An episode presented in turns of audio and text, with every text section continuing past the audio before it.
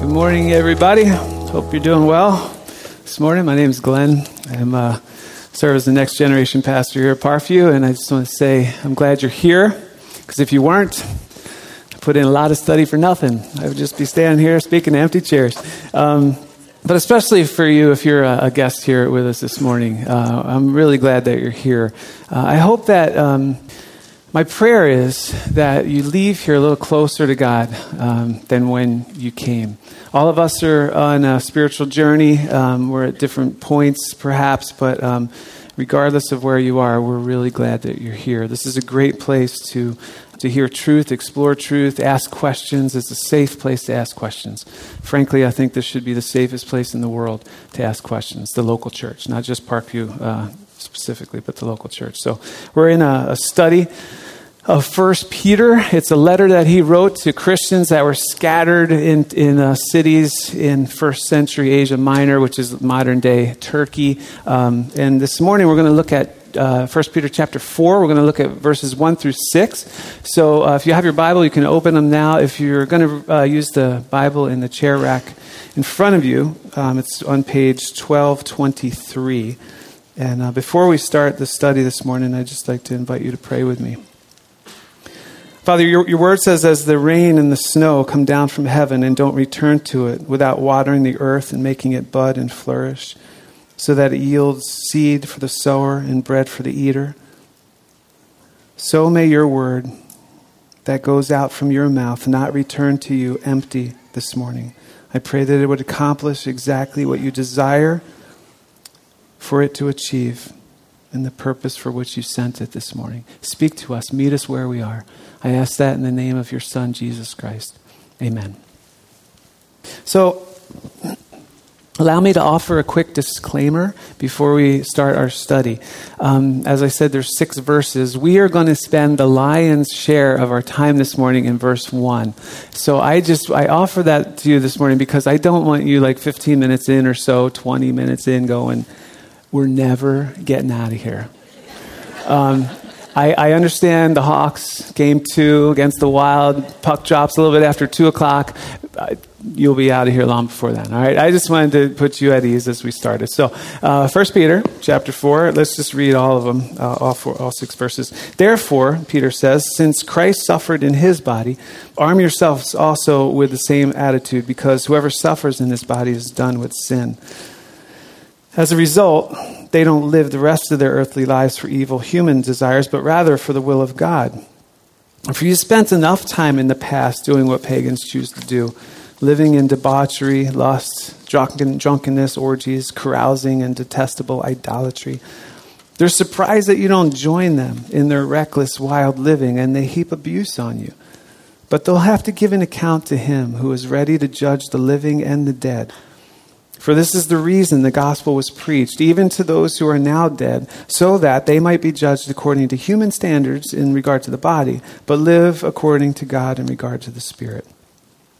Um, if you've been part of the study for any amount of time, um, you've heard Ray say how important it is. You know, if there's a, a, connecting word in the beginning of a text, it's really important to know, you know, what the author, um, what the two thoughts were the author's trying to connect. And in our text this morning, he starts off with therefore. It's a connecting word, and uh, I just want you to know he's talking about um, what he said about Christ in chapter three, verse eighteen. Excuse me. He said. For Christ died for sins once for all, the righteous for the unrighteous, to bring you to God. He was put to death in the body, but made alive by the Spirit. Therefore, since Christ suffered in his body, arm yourselves also with the same attitude, because whoever suffers in the body is done with sin. That's a tough verse. That's a tough verse. Um, I love the fact that this is a safe place and that, and that Pastor Ray chooses like books of the Bible that he doesn't shy away from, you know, passages and books that like contain tough theology. It's great, but um, not so much when you're the one that's supposed to teach it. Uh, I, in my consultation of uh, different commentaries and such, uh, I, I, had a professor, one of my favorite professors in, in seminary. Um, Dr. Scot McKnight. Uh, I, I, love his classes, um, and I really love his commentaries. And so I, I, I, have his commentary on this. And as I'm reading through it, he says, he made this statement. He said, um, In 30 plus years of ministry, I have never once heard this passage preached. Never from a pulpit on Sunday morning, never from like a, a chapel service, uh, never in Sunday school. And I'm like, that's awesome. That's great. so here we go. So the, the, reason we're spending a lot of time on verse 1 is because we need to. It's, it's a tough one to, to understand. But I think the key to understanding what Peter means here, um, excuse me, is found in him telling his readers to arm themselves with the same attitude that Christ had. The Greek word uh, translated arm yourself, it's only found one time in the whole New Testament. It's right here. Um, and in sources outside the Bible, um, the term was typically used of soldiers uh, who were to equip or arm themselves with weapons in preparation for battle. So Peter is, in a sense, saying, look, strengthen yourself by thinking just the way Christ thought. So he's telling us, look, ad- adopt the mindset of Christ. And if we're going to do that, if we're going to think like Christ thought, then we need to know what Christ's mindset was, right? Obviously. The Apostle, Apostle Paul said in his letter uh, to the church in Philippi, he said, Have the same mindset as Christ Jesus, who, being in very nature God, made himself nothing by taking the very nature of a servant. He humbled himself by becoming obedient to death, even death on a cross. Christ's mindset was one of obedience to the Father, and he remained focused throughout his life, knowing that it would end in uh, physical death on a cross. Jesus' mindset was to do the will of the Father regardless of personal cost. I'm going to say that again because that's key, that's so important to us. Jesus' mindset, if we're going to adopt it, we need to understand this, was to follow the will of God regardless of personal cost. Jesus himself said in the Gospel of John, I don't do anything on my own, but I speak just what the Father has taught me, for I always do what pleases him. He said in another um, chapter, For I've come down from heaven not to do my own will, but the will of him who sent me. And even in the garden, just before his arrest, his trial, and execution, Jesus prayed to the Father and said, Father, if you're willing, take this cup from me. Yet not my will, but yours be done. And the cup he was referring to was torture that he faced in a matter of hours. If you're familiar with the, the text um, in the garden, Jesus was so uh, overwhelmed, um, he began to sweat uh, like drops of blood because he knew what was coming. And yet, he said, Not my will, but yours be done. He was willing to obey the Father regardless of personal cost. Throughout his life, Jesus reached out to and he loved those who were otherwise avoided or rejected by society. Throughout his life, Jesus spoke truth when it was unpopular to do so. Throughout his life, he healed the sick and diseased, even on the Sabbath. Now, the Sabbath was a 24 hour period of time in which the Jewish leaders of his day held very, very sacred.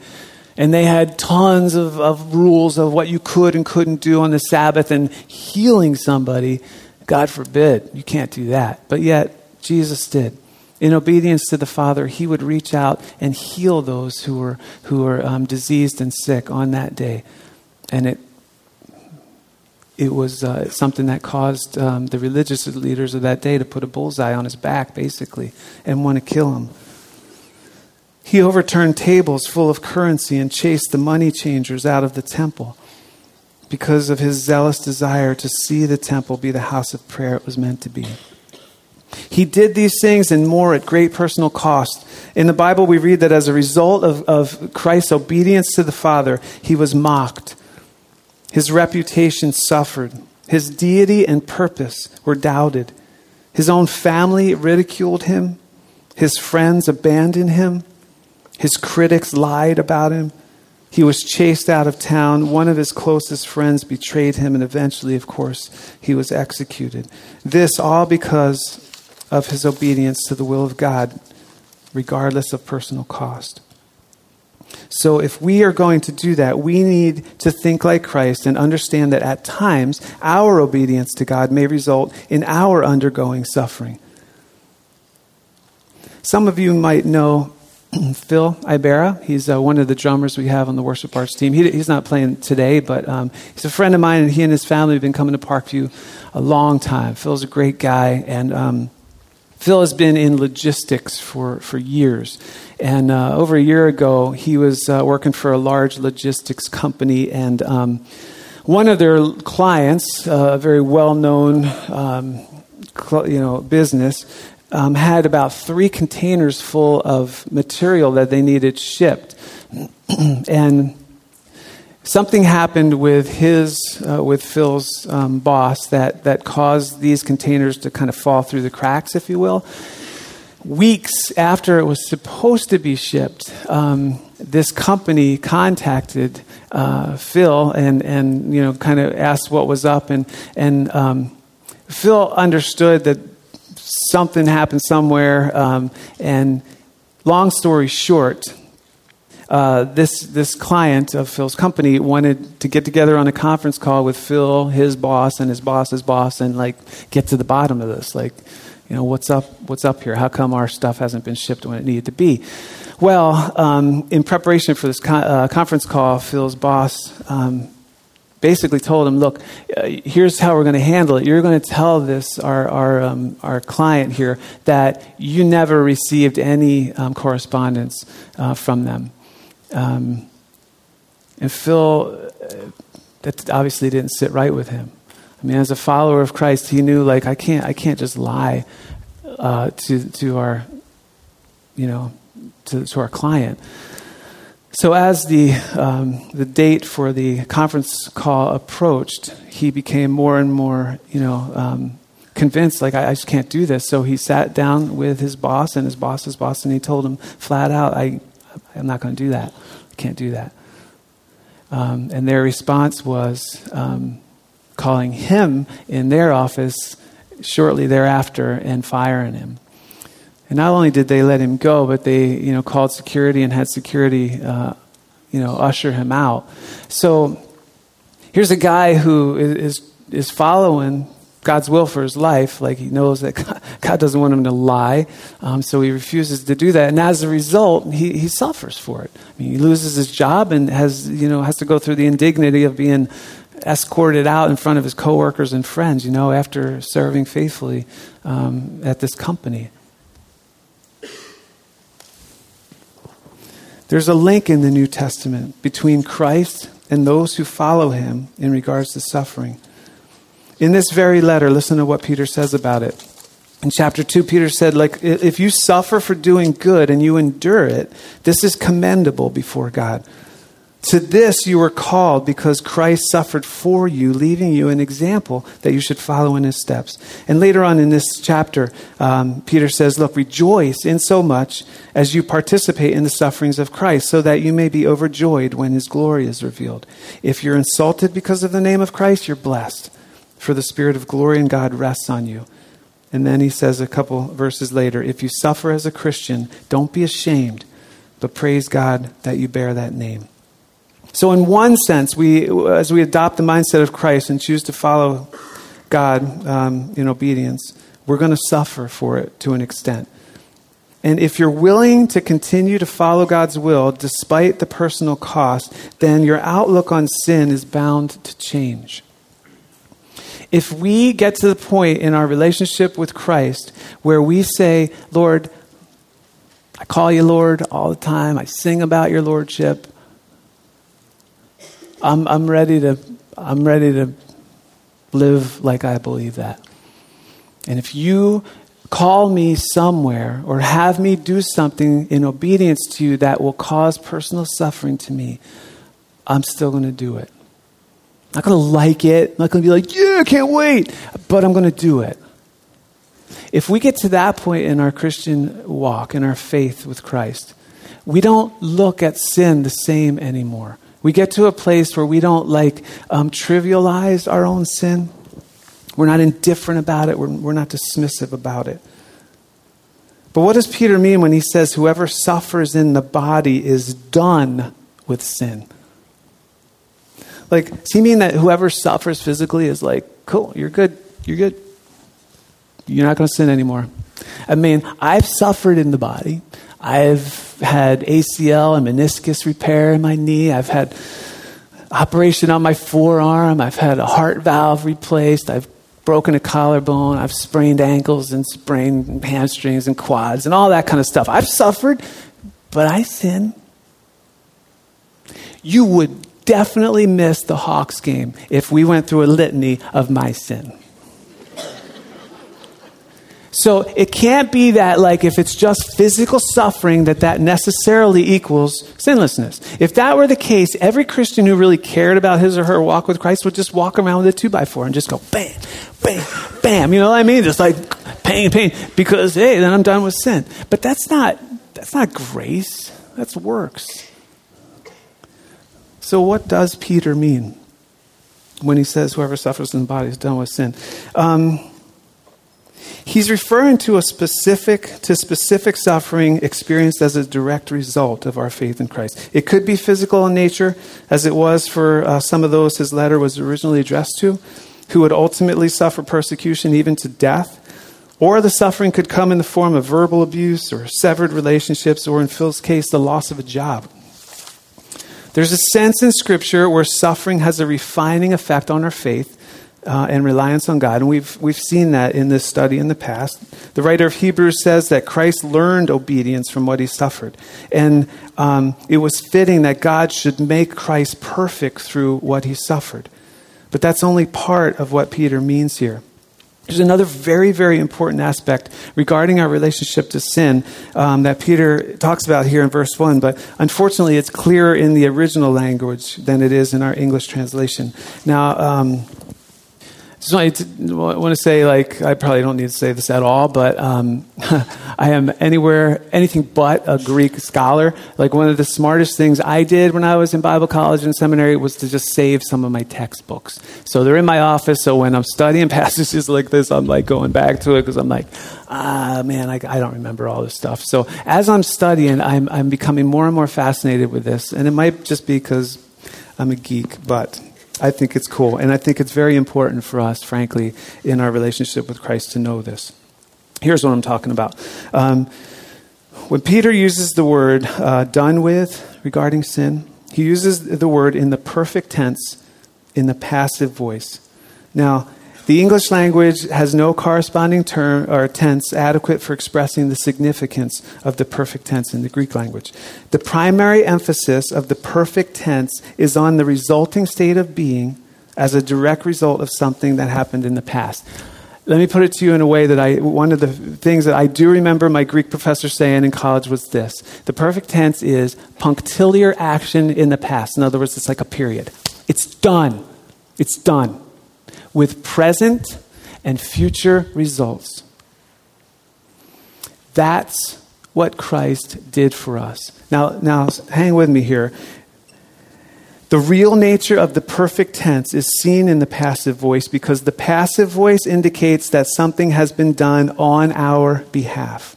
So, Peter is saying that once and for all, we have been released from sin.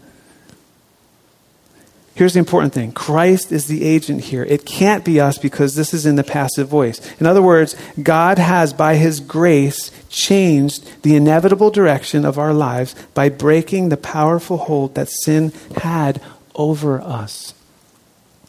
Now, as Christians, we're I, I, think we get the fact that Christ has freed us from the penalty of our sin. I think we understand that pretty well, right? We, we sing about that, we celebrate that, as we should.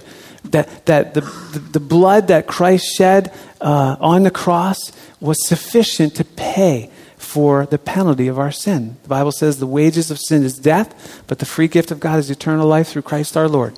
We get that, I think, pretty well. Awesome. But what Peter is saying is we should know that we haven't just been freed from the penalty of our sin, we've been freed from the power of sin. Think about it this way before Christ, it's like we're in a prison cell. And there's not a whole lot we could do to get ourselves out of there. It's a life sentence. There's no repeals, there's no, and none of that stuff. We're, we're in there, it's locked, and that's it. We have no power. We don't have a key. We can't unlock it. We can't release that, that latch. But Christ, when we came to know him, entered that yard and he went to that cell that we were in and he opened it up for good.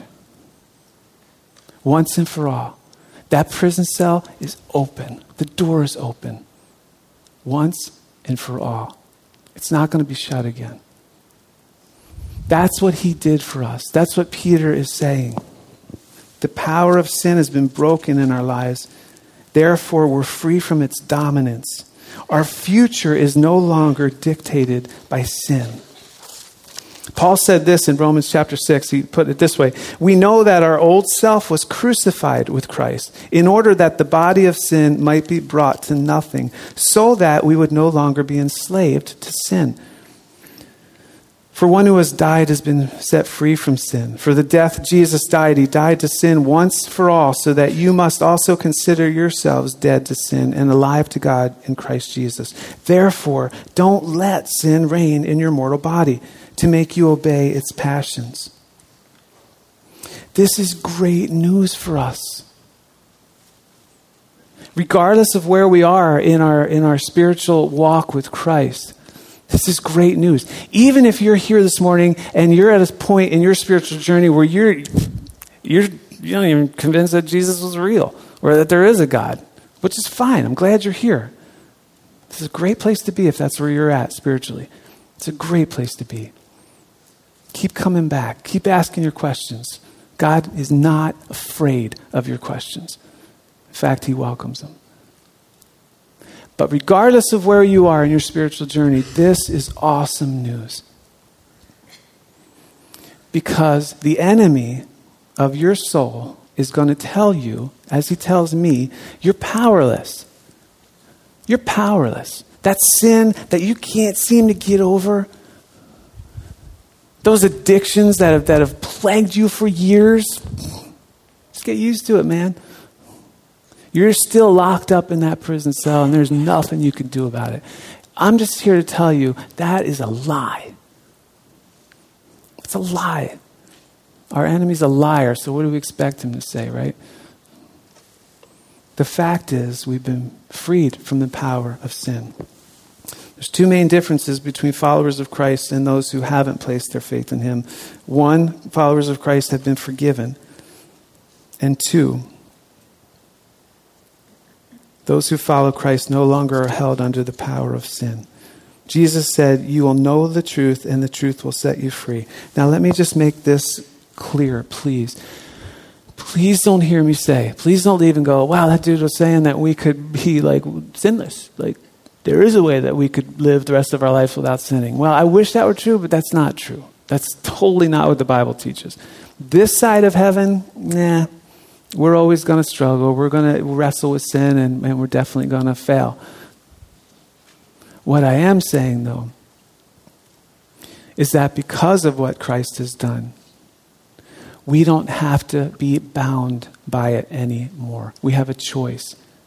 We can start to live in freedom because of what Christ did. Now, that freedom might be tough um, to attain and it's going to probably take the help of some serious accountability and some gut level honesty with a trusted Christian friend.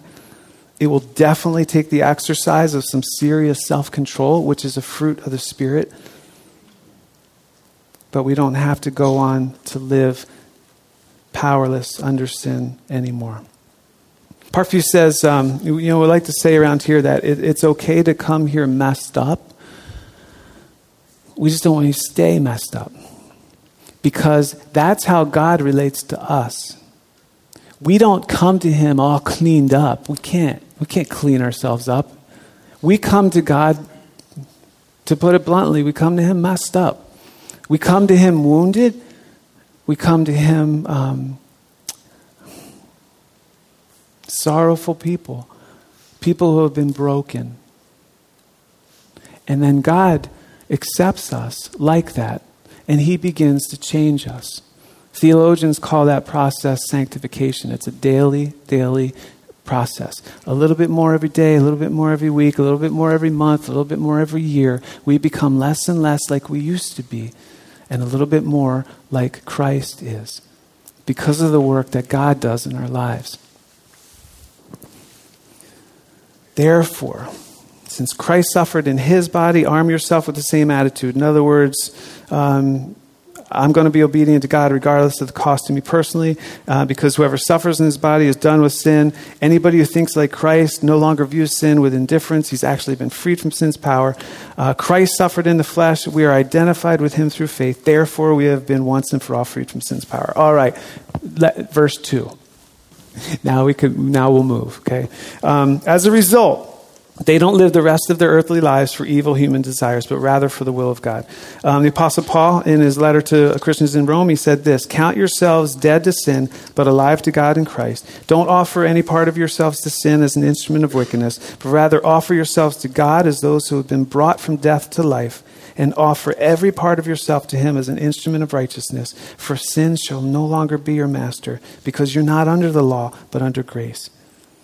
So Peter says, Look, you've spent enough time in the past doing what pagans or those who don't know God choose to do living in debauchery, lust, drunkenness, orgies, carousing, and detestable idolatry. Peter's reminding his readers of the life they used to live before God, God's grace changed the trajectory of their lives forever. And that's what God's grace really does, right? It changes the direction of our life, it changes the purpose, changes the motivations of our lives.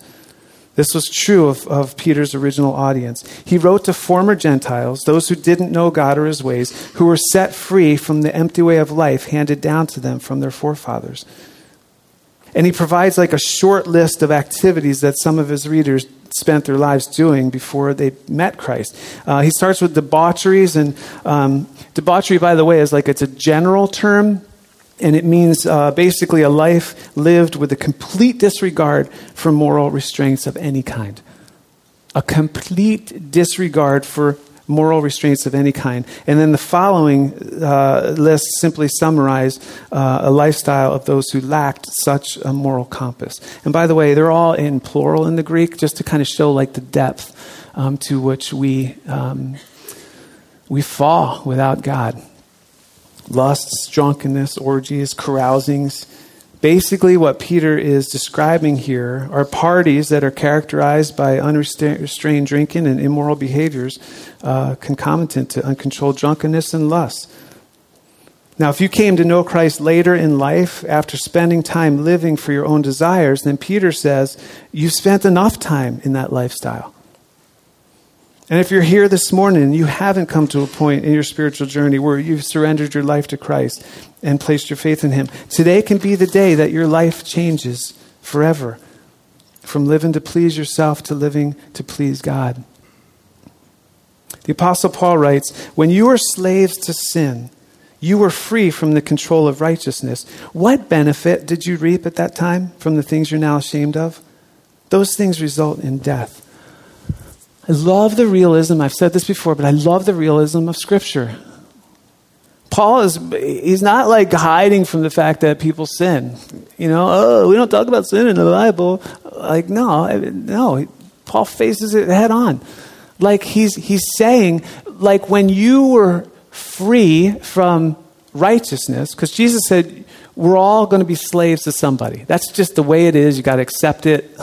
That's how it is. We are either going to be a slave to, to righteousness, which results in life, or we're going to be a slave to sin, which results to death. But to think that you're going to live life free, totally free, eh, forget it. It's a misnomer. You're going to be a slave to something. Paul says when you are a slave or when you were free from righteousness, you were a slave to sin. And what did you gain from it? I just love that question because it really forces us to think. Like, really, if we're honest with ourselves, what do we gain from it? What do we gain from sin? Really.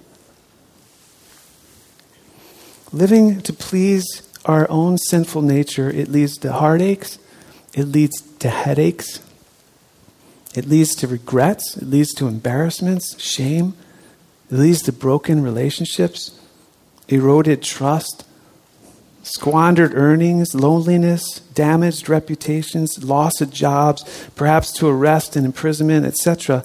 Like, what, when God offers freedom, why would we, why would we turn from that?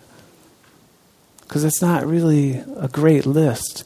You know what I mean? Like following our own sinful desires. Peter goes on to say, look, they, meaning your old friends, your neighbors, your coworkers, your old party buddies, they're surprised that you don't join them in their reckless, wild living, and they heap abuse on you. The word uh, means astonished. They're surprised. They're astonished that you don't run along with them in living without moral restraints. They consider the behavior of Christians to be out of touch with the rest of society, and they consider like um, Christians' behavior as like strange or even alien. To, to the world without God, godly living can be seen as a condemnation of their values. Jesus said in John chapter 3 people loved the darkness rather than light because their works were evil. For everyone who does wicked things hates the light and doesn't come to the light, lest his works be exposed. They wonder why Christians don't just have sex whenever they want with their girlfriend or their boyfriend or um, outside of the marriage vows, or why Christians don't cheat on their taxes, or why they don't use the same language, or why they spend their time serving at their church on a Sunday morning instead of playing golf or sleeping in or gardening or whatever it is that you're into on Sunday morning. It's just it's weird, it's strange, I don't get it. And then Peter's like, they start heaping abuse on you, which leads to like persecution and suffering. But Peter reminds his readers and us that one day God's going to set everything right. To give an account is a bookkeeping term. It's really common in, in the New Testament. Peter's saying, look, though you've been suffering persecution because of your obedience to God, your detractors, the ones who heap abuse on you and judge you by persecuting you, some of you even to death, they will have to face the very Christ you have sworn allegiance to and align yourselves with. He is the one we all have to stand before. He, Christ, will judge the living and the dead. And Peter's just reminding his readers and us you're going through something right now, just hang on. One day everything's going to be put right. The last verse, for this reason, the gospel was preached even to those who are now dead. He's referring to people in the past who had embraced the good news about Christ, his death on the cross on their behalf, his victory over the grave due to the resurrection, and, and then died so that they might be judged according to human standards in regard to the body, but live according to God in regard to the spirit. What he's saying is look, you might be judged by people who are offended by your lifestyle, your Christian lifestyle. They might even persecute you till your earthly body expires, but don't worry, you'll live when all things are made right. At the end, there will be a reversal, thanks to God's judgment. So, what does this mean? What does this mean for us? Real quick, number one, if Christ obeyed God regardless of the cost to him personally, then so must we. That's what it means to arm ourselves with God. Secondly, what does it mean for us? It means that we should be prepared to suffer. Why wouldn't we? Paul said, anyone who desires to live godly in Christ Jesus will be persecuted. I mean, yeah, we live in America, and probably will never, ever, ever have to worry about actually giving our lives for our faith with Christ. Yeah, okay, I get that, and I'm, frankly, I'm really glad that we live in America. But that doesn't mean that persecution doesn't exist. Just ask Phil. What does all this mean to us? We just need to be prepared. That's all. So that we're not overtaken by surprise when it happens. And lastly, I would say this God is for you. He has provided freedom.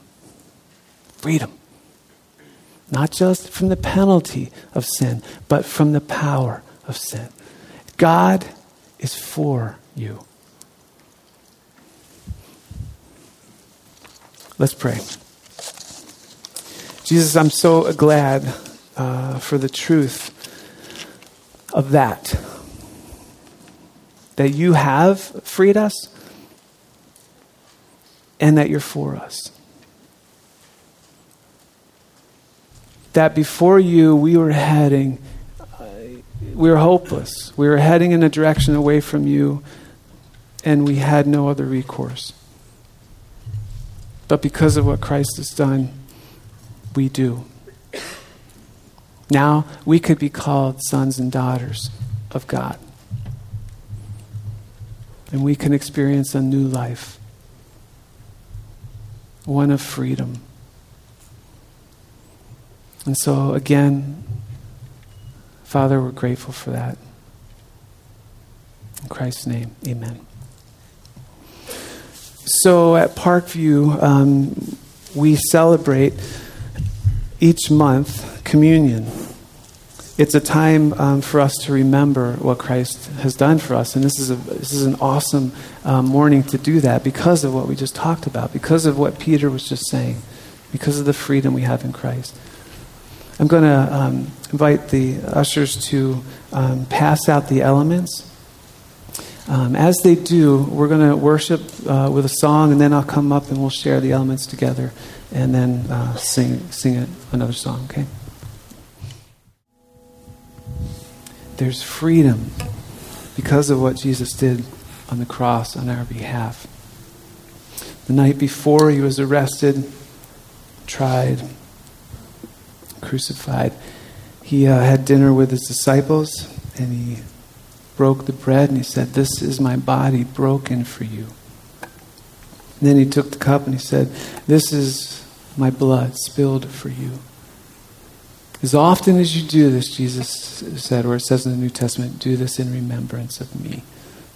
So let's take the elements together I'm really glad that you're here this morning, and uh, I'm just going to pray for us. And just want to remind you that uh, members of our prayer team are going to be down front. If uh, there's something that you would like to uh, pray with somebody about, um, that's why they're here. So let's pray. Thank you, Lord Jesus, for this morning, for, for an opportunity to be together, um, to learn about you, to worship you, um, and to be changed. And so I ask that you would continue your good work in our lives, that you would move us from where we are to where you are. I ask that in the name of Jesus. Amen. Have a great afternoon.